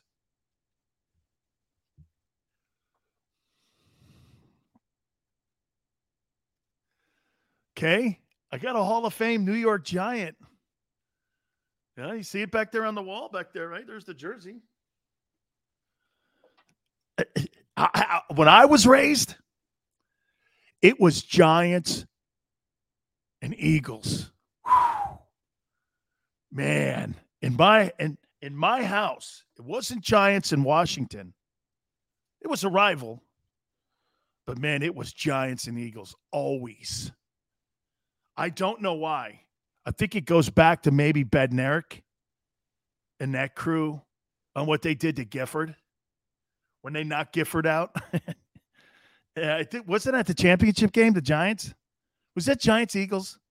1960 was Giants and Eagles, right? They knocked Gifford out in that game. And I talked to Bednarik when he was alive. God, I love Chuck Bednarik. Chuck was one of my favorite dudes, man. I go, what'd you tell Gifford? I told him this game is fucking over. He's standing over. And he said that on the air on my radio show, did Bednarik. He did this about 20 years or 15 years ago. I got Chuck on. I go, this game is effing over. And I love that pitcher is one of the greatest pitchers in the history of the NFL, Bednarik standing over Gifford. And you know what? I knew Frank a long time. Frank was a good dude, man. And he said that guy hit me so hard, man. I woke up next week. Yeah, man, that was a that's a great picture. Ugh, fantastic. Guys buying the Raiders. Now sitting at 2 and 0. Jon Gruden's beaten the Ravens and the Steelers, and he went and did the Steelers on the road at Heinz. Like, like Jon Gruden's actually got the Raiders looking pretty decent. It's early. Am I buying them yet? Not sure. Not sure. Not sure I'm buying into it yet. By the way, we're hoping to catch up with Brad Sham. Brad's at a Jerry Jones event with Stephen as we speak. So he's going to try to get in front of a computer here in a little bit. And Brad's the voice of the Dallas Cowboys. And he's been the voice of the Cowboys now, I think, going on 40 years. He's like the Merrill Reese of the Cowboys. And so he's been calling games for them ever since back in the day when I first got to Dallas. So Brad's going to give us his perspective. We heard Rick Gosselin as a news guy. Here's a guy that's traveling around with the team and can give us more insight because he's traveling around with the players. So we're going to get his thoughts.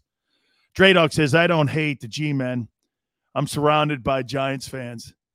And I like I like me realistic fans, hate Cowboys, the most delusional fan base every year. They are, man. I don't get the Cowboys either. The Eagles Giants rivalry was in New York City and Philadelphia. Right, yeah, it is. You're right. It's Philly versus New York. Just like it's New York versus Boston and New York versus Chicago. I personally think Chicago, Boston, and Philly are some of the greatest sports cities in America because the fans are nuts. Dude, if you can't do sports talk in those cities, you better hang it up. yeah, right? You can't do you can't do sports talk in Philly, Boston, and Chicago. There's something wrong with you. Raiders hurt Roethlisberger, peck injury. Maybe you see Dwayne Haskins. Say this to you, man. I I I don't know what's wrong with the Steelers, and I'm gonna I'm gonna say it's their O line. That's a brand new O line, and it looks it. They can't run the ball. This is what's perplexing about the Eagles. You got all those horses. If you don't run the ball for 150 yards against the Cowboys, you have no chance of winning against the Cowboys. And, and, and I disagree with Rick. We'll see what Brad says here in a little bit. But for me, I mean, I don't know, man. I, I, I don't see. I don't see the Dallas defense getting better except for this. They've got more takeaways. I've always thought that the takeaways was fool's gold. To me, when you see a team after three games and they're number one in rush defense, by the way, they're very good right now. They're top 10 in rush defense, Cowboys. Okay. Do I think that holds up? I don't. Joseph says need to run the ball for 200 yards. You run the ball for 200 yards, you're not going to lose that game unless Jalen has turnovers in that ball game. There's no way the Eagles lose that ball game if they go into AT&T and run the ball for 200 yards. If you throw the ball for 400 yards, you'll lose because that is going to mean that you're throwing from behind. 200 yards is a stat that rarely lies to you. And I'm talking 200 yards rushing. It rarely lies to you. So, I mean, yeah, that's the stat that doesn't lie. Because what does it do if you're running the ball? Time of possession's on your side. Okay. You're limiting Dak to the amount of touches that we're seeing. Okay. Each and every single week where he's throwing the ball for 50, you know, 50 times. Got to limit that. You can't put 70 plays on the side of the Cowboys and think you're going to come out of that because that means you're trying to get into a shooting match with them and you're not going to be able to get into a shootout with the Cowboys because the Cowboys have too many dynamic players, especially at the Y and Z, and they're now starting to be able to run the ball. You're starting to see a tad bit more versatility with the Cowboys now with Pollard and Elliott running the ball.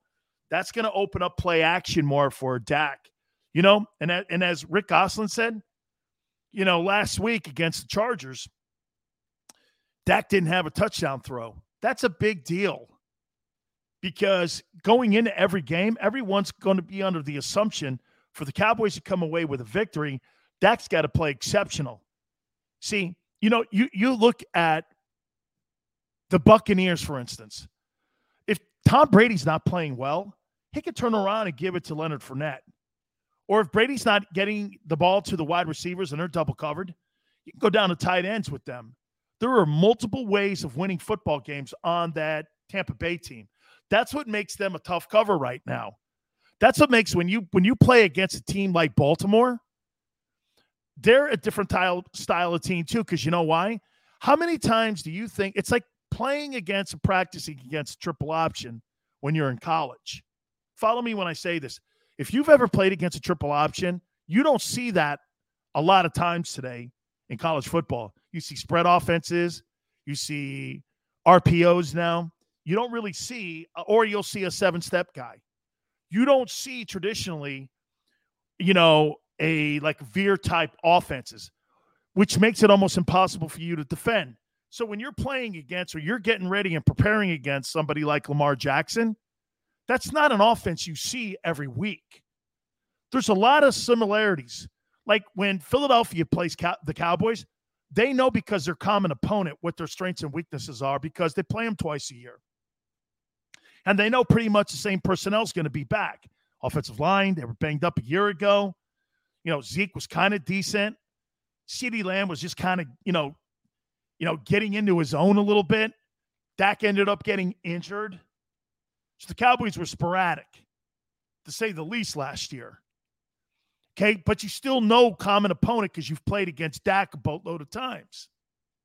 When you play against somebody like Lamar, and this could be if you do it right, if you're the Eagles and you do it right, you can get into a position where, get this, you can create an offense for Jalen Hurts. And follow me when I say this here. See, this is the one thing, and I said this after week one when they played the Atlanta Falcons.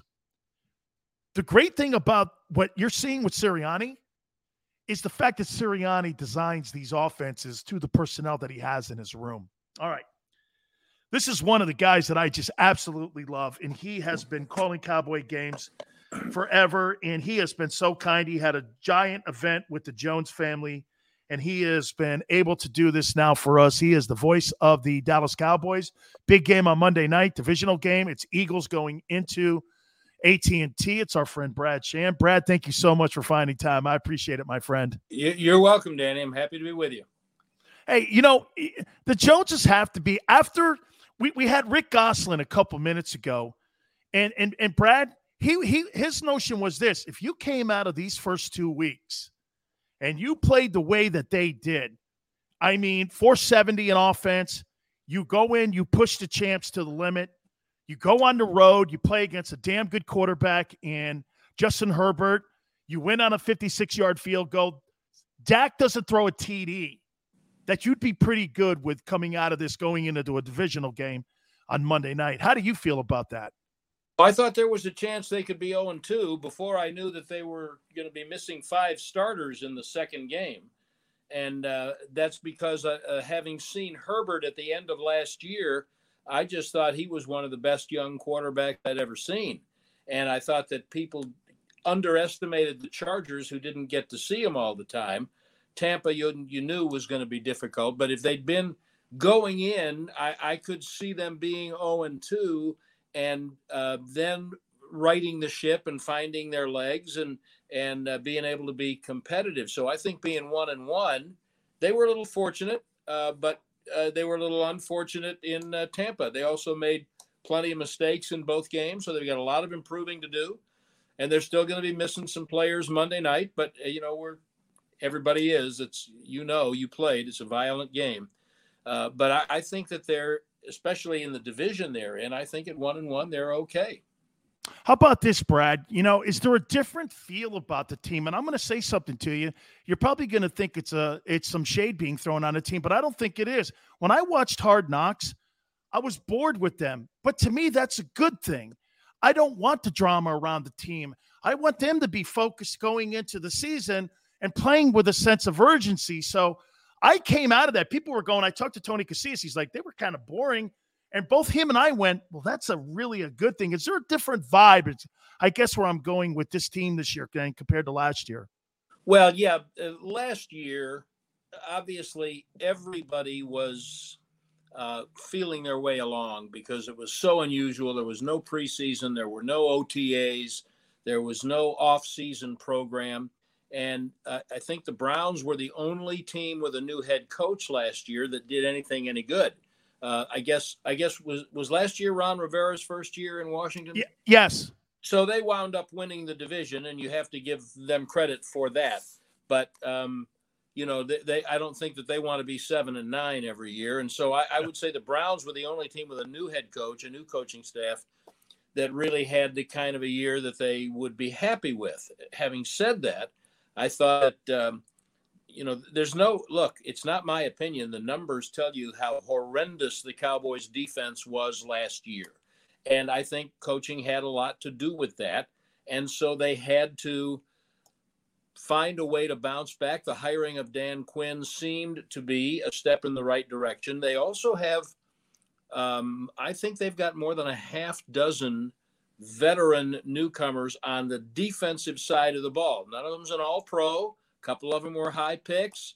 Most of them are role players. You know, New England built a dynasty by hiring role players every year to fit their system. Now, whether that's what's happening here it's way too early to say, but they've had guys make contributions who a lot of people have never heard of. And so I think that has made the answer to your question be yes, there's a different feel. Uh, obviously, see, seeing the quarterback back on his feet and uh, with what he went through physically and emotionally, that gives everybody a lift and you know they're they're pretty healthy and i think there's definitely a different feeling a more positive feeling but that's just a feeling until they turn it into something they have to go play Absolutely, got to win the NFC East, in my opinion. Just starters there. You know, I, I, saw something in the first game, Brad, and I'm starting to see the development of a guy that I'm really becoming impressed with. And that's Kellen Moore. The designing of the plays, the structures of the plays, how they're getting guys open now, the development of Pollard.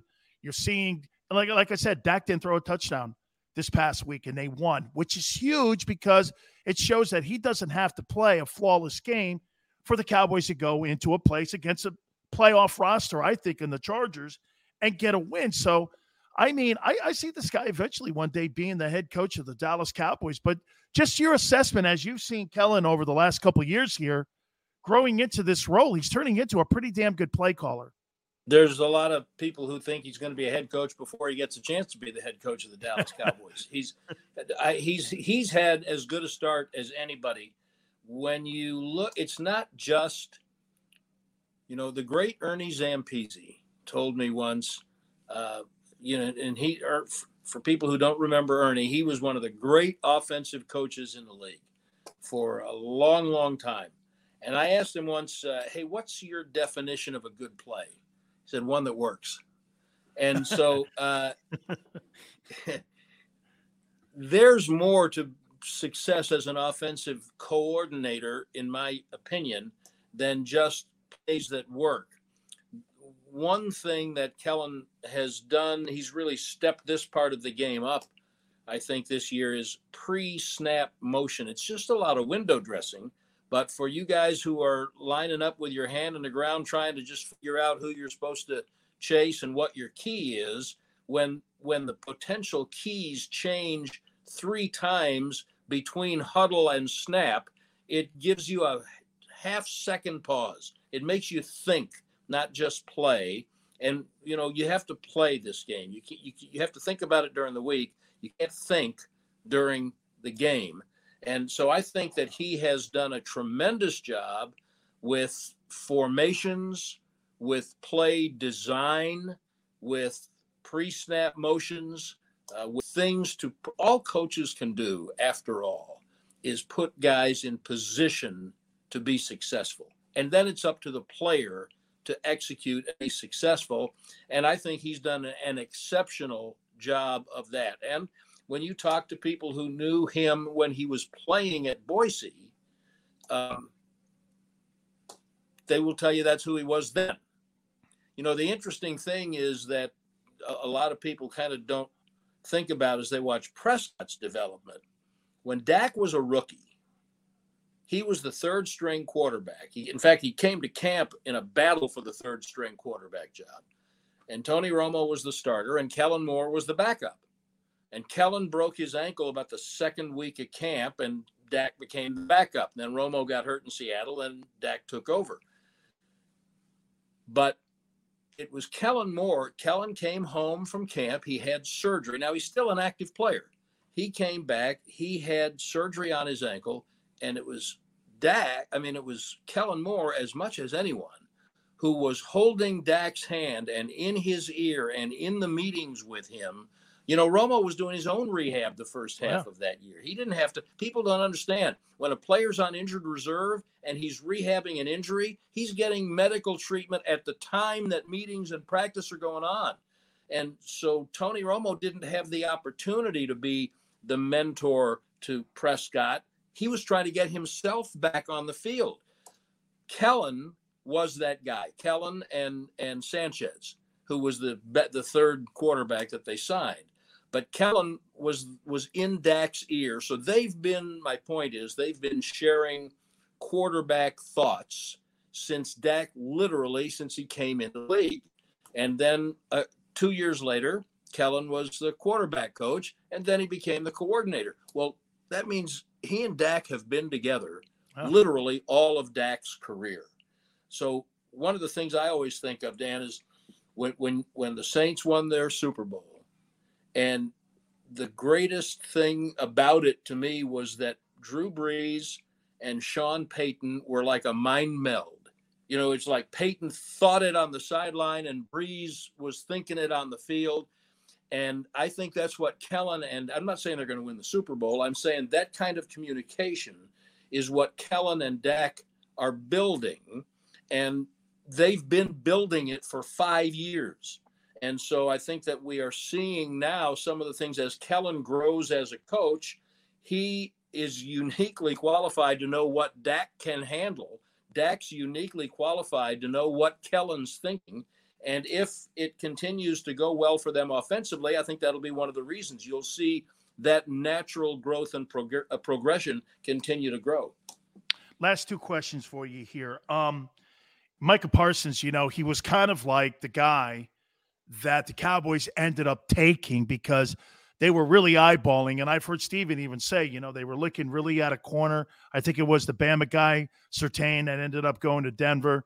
I think that propelled them even to trade down with the Eagles in the draft, and they end up getting the kid from Penn State. You know, it's funny sometimes, Brad, in the light of an injury, you find something else that's special. So Demarcus Lawrence goes down. All of a sudden, they put this kid Parsons in a pass rushing situation.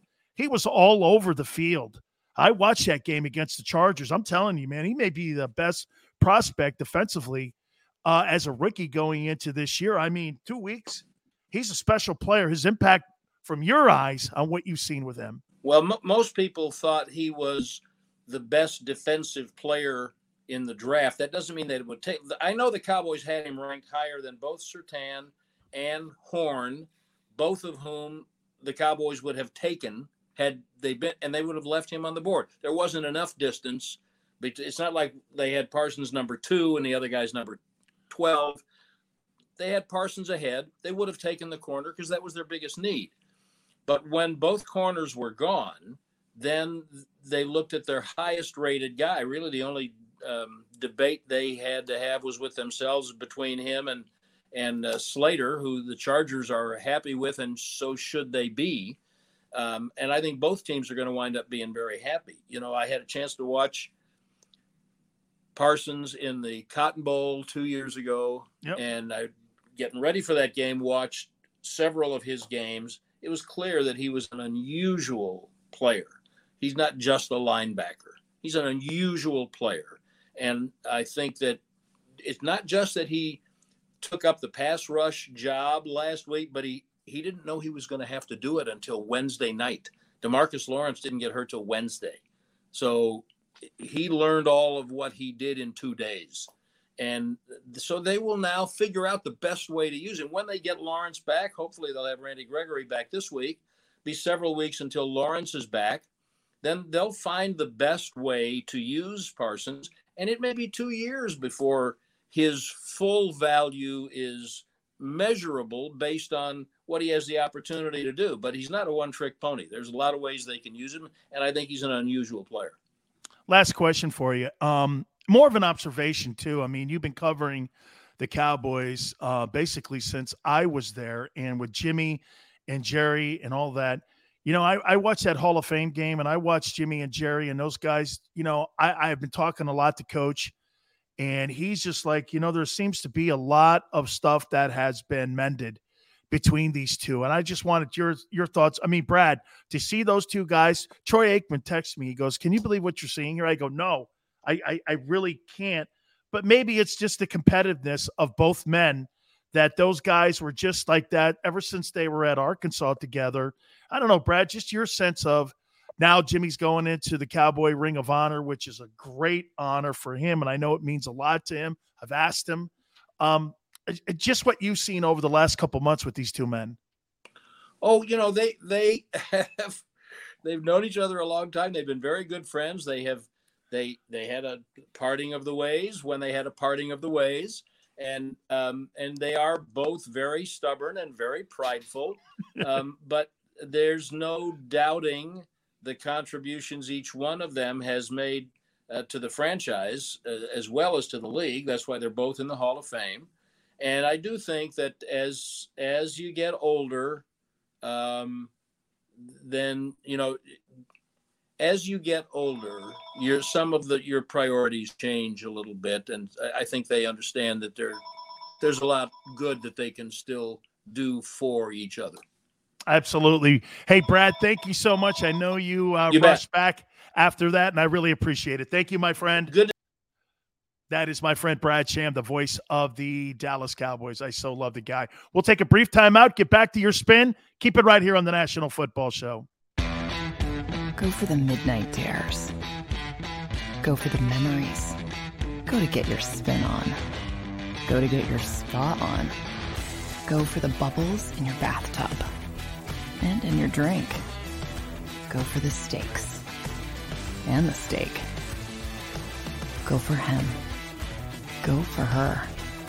Go for the win. Go to Ocean Casino Resort. Book your trip at theoceanac.com. At Stateside Vodka, every new customer gets the world's best rocks glass. Free.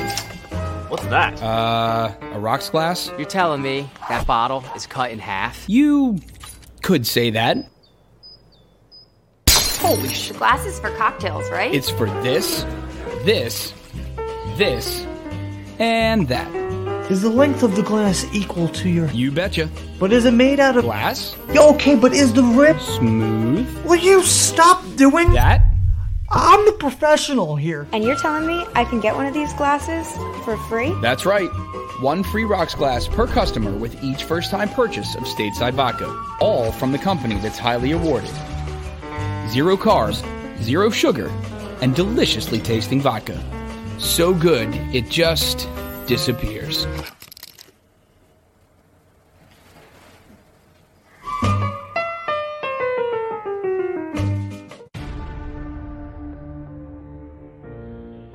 When it comes to the fight against insurance companies, large corporations, and the healthcare industry, injured victims are always the underdog.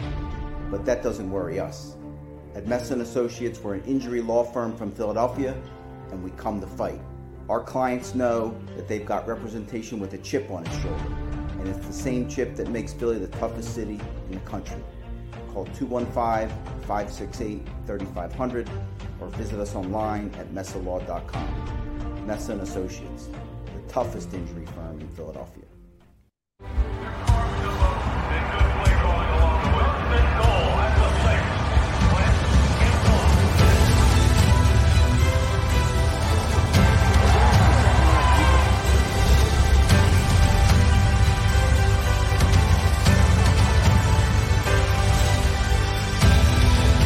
Field of life, First Trust Bank is there for you. On three. One, two, three. Because Philadelphia dreams deserve a Philadelphia bank. Go for the midnight dares. Go for the game. Go for the hits. Go for the fans. Go for the win. Go to Ocean Casino Resort. Book your trip at theoceanac.com.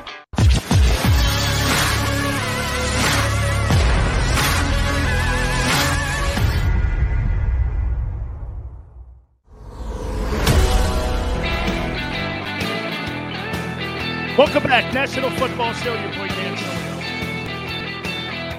Ron G says that Carson Wentz sprained three ankles.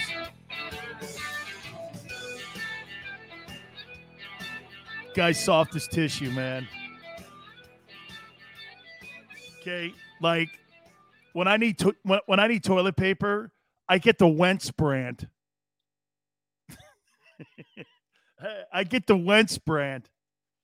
Uh, yes, is that tissue? Yes. Can I have the Wentz brand? Well, what's the Wentz brand? It's extra soft. yes. Can I have the extra soft brand, please? What brand are you looking for? Oh, the Carson Wentz brand. Yeah, you you, you know, soft to the touch. you you you know what I mean. Yeah, from now on, everyone in Philly should do this yeah, I need some, uh, you know, paper towels. I need some coffee. Yeah, get me some Wentz. What's Wentz? It's crap paper. Soft to the touch. Man, I'll tell you. Hey, I, I who's wait a minute now. Who's softer, DeSean Jackson, Alshon Jeffries, or Carson Wentz? Ooh, that's a tough one. Whew. I don't know, man. Can, can you imagine? Watch this. Those three guys in a huddle. I mean, you can't bump into me like that. You know how I feel if you bump into me like that. Well, DeSean, I didn't mean to bump into you like that. Now you've injured my heart. Alshon, I hurt your heart talking to you like that. And then Carson comes limping up, going, Well, both of you guys are making my ankles hurt. both of you guys have made my ankles hurt. Look at what you've done. Both of you guys and your ways have hurt my three ankles, according to Ken. Holy cow. Right? Better not be soft against. Yeah. Hey, this kid Parsons can play. Joseph says DeSean Jackson, man, those guys were so soft, those wideouts. Those guys were just tissue paper, man. Yes, I'll take some uh, Carson Wentz and DeSean Jackson. What's that? It's crap house paper, man. Philly got rid of their crap house paper now. You know what? You, you know what Philly has now for toilet paper? They got that stuff that you know you go when you're like at a like a McDonald's or you're in a high school. you're like, that's not really toilet paper. hey, try to go into a stadium like that. They always have the worst. Is is that sandpaper? Hey, yeah, okay, I'll take a half a I'll take a half a sheet of that. don't don't ever go to the bathroom in a in a stadium unless you're in a suite. Right? Unless you're in a suite. Oh man. Yeah, that was really nice of um Brad to do that for us. Brad just came from a Jerry Jones event. By the way, I want to throw you my top five college uh, teams. Not much has changed in this. Five is A and M, four is Oklahoma, three is Oregon, two is Georgia, one is Bam. I finally gave Bam a number one because they went into Gainesville and they beat the Gators. That was a really good victory. Florida has beaten a good opponent here. Uh, I mean, uh, Alabama's beating a good opponent in Florida, so they get the kudos. Joseph says tissue paper, DeSean, super soft. You know, yeah, DeSean would have like a little bunny on it. He'd have a little bunny on his cover of his crap paper. Alshon would have flowers, and Wentz, I don't know. Oh, smiley face. man, hey, the red rifle, man, I don't know. Both my ankles are sprained. Jesus criminy, guy. Really? How do you sprain both of your ankles? And and, and get this, it, here was my problem though with Wentz. So if both your ankles are sprained, you should be in that training room right now. You should be doing everything in your power to start getting treatment. hey, wait a minute. So on the cover of uh, Wentz's TP, he's got a picture of a doe, a deer, a little tiny baby deer. Like deer in the headlights too? okay. oh man. Come on, dog. How can you be uh, Aaron Donald? I know, man, but Jesus criminy. So the Colts start out 0 and 2, and your quarterback's now toast. Do you go get Nick Foles? He's waiting up in Chicago to be grabbed by the Colts. You know that that's the, what they want to do. But then they got to do this. See, I wouldn't even think twice about it. Hey, Carson, I'm getting Foles. This is what I would do if I was Chris Ballard, the GM of the Colts. Okay? I'd go and, and I and I would take Frank in there and go, listen, we think you two guys could be a really good duo, a dynamic duo. Philly didn't want to make it work. Let's see if we can make it work here. Nick, you're the backup. You want to roll here? You're the backup. Um, Carson, you're our starter. If both of you guys don't want to make this work, then let's go. Smile says Cam Newton. Would you rather have Cam? Here, here's the deal, though. Smile. Frank's got a better relationship with um, He's got a better relationship. I think he's got a better relationship with Nick than he does with Cam. I don't think Frank's ever worked with Cam. I don't think so. Frank's got uh, Frank's got like 10 or 12 like assistant coaching jobs. I don't think he's ever run into him. Yeah, Foles goes in. Watch this. The Colts don't lose another game. And you got Wentz there with two hurt ankles. Carl says, Oh, that's mean. Oh, I'm sorry, Carl. Really? the NFL's mean. Cam's available. I just don't think that. I'm going to go get Nick Foles. That's mean? No, that's winning. I'm trying to win ball games here. And I, I would look at Carson and go, dude, you're hurt again. This is the third surgery. Actually, it's going to be, yeah, third surgery because both your ankles, they may not need surgery, but both your ankles, you got two injuries and you've had a surgery inside of three months. If you're the Colts, I don't know how you don't go like this. Well, we really do have to address this. Okay. They've really got to address it. So, I mean, you know, Carson Wentz, man, I was expecting way more, way more from him. So circle back here. Um, this week against the Cowboys, I'd be in that practice room and I would be on that practice field. I would be telling my offensive line, you guys have to win this ball game against the Cowboys. You guys have to run the ball. Somebody brought up 200 yards rushing. That that number sounds about right. I mean, I'm saying 150 and up, but 200 yards rushing. You've got to be able to run the ball against the Cowboys. You've got to be able to test that. In my opinion, you've got to stress that too. This week, and and you know, Krause said something very interesting too. Krause made a point. He goes, "How about some more passes across the middle? You know, you utilize the tight end like you see Brady doing." Well, Jalen Hurts, though, guys, He's not in that position to see that play yet. You know how Brady went down against the uh, against the Cowboys, and he had Gronk on the line of scrimmage, and he first had him on uh, pass probe and pass protection.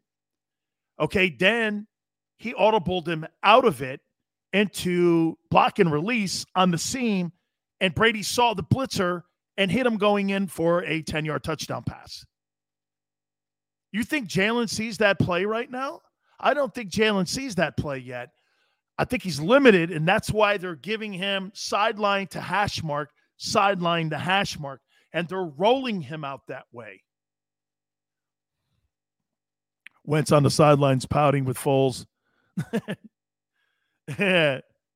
Foles is the man, Hugh says. I'm sorry, man. I'm I I don't care about people's feelings. If I'm on the sidelines and I'm trying to win a game, who gives who gives a damn if you know who gives a damn what your feelings are? You got to go out and win some games. You got to go out and win some ball games. Hey man, it's Cowboy Week for the Eagles, man. I love it. This is what pro football is all about. These great super rivalries. Hey, thank you so much, everybody, for sticking with us. I know we had a little bit of technical issues and we were able to fix that and get it straightened out. You guys hung in there with us. I can't wait.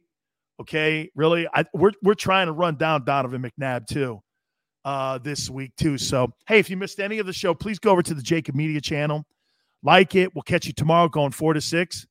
Thank you so much for stepping in with us. We'll catch you on the flip side. BetMGM has an unreal deal for sports fans in Virginia. Turn $5 into $150 instantly when you place your first wager at BetMGM. Simply download the BetMGM app and sign up using code Champion150. Then place a $5 wager on any sport. You'll receive $150 in bonus bets, regardless of your wager's outcome. And if you think the fun stops there, the King of Sportsbooks has plenty of surprises in store. Check out daily promotions, same game parlays, live bets, and so much more. Download the app in Virginia today and get $150 in bonus bets instantly from your first wager. Only at BetMGM. BetMGM and GameSense remind you to play responsibly. See BetMGM.com for terms. 21 plus only, Virginia only. New customer offer. Subject to eligibility requirements. Rewards are non withdrawable bonus bets that expire in seven days. Please gamble responsibly. Gambling problem? Call 1 800 Gambler. Promotional offer not available in Washington, D.C. At Parker, our purpose is simple. We want to make the world a better place by working more efficiently, by using more sustainable practices, by developing better technologies. We keep moving forward. With each new idea, innovation, and partnership, we're one step closer to fulfilling our purpose every single day. To find out more, visit parker.com/purpose. Parker, engineering your success.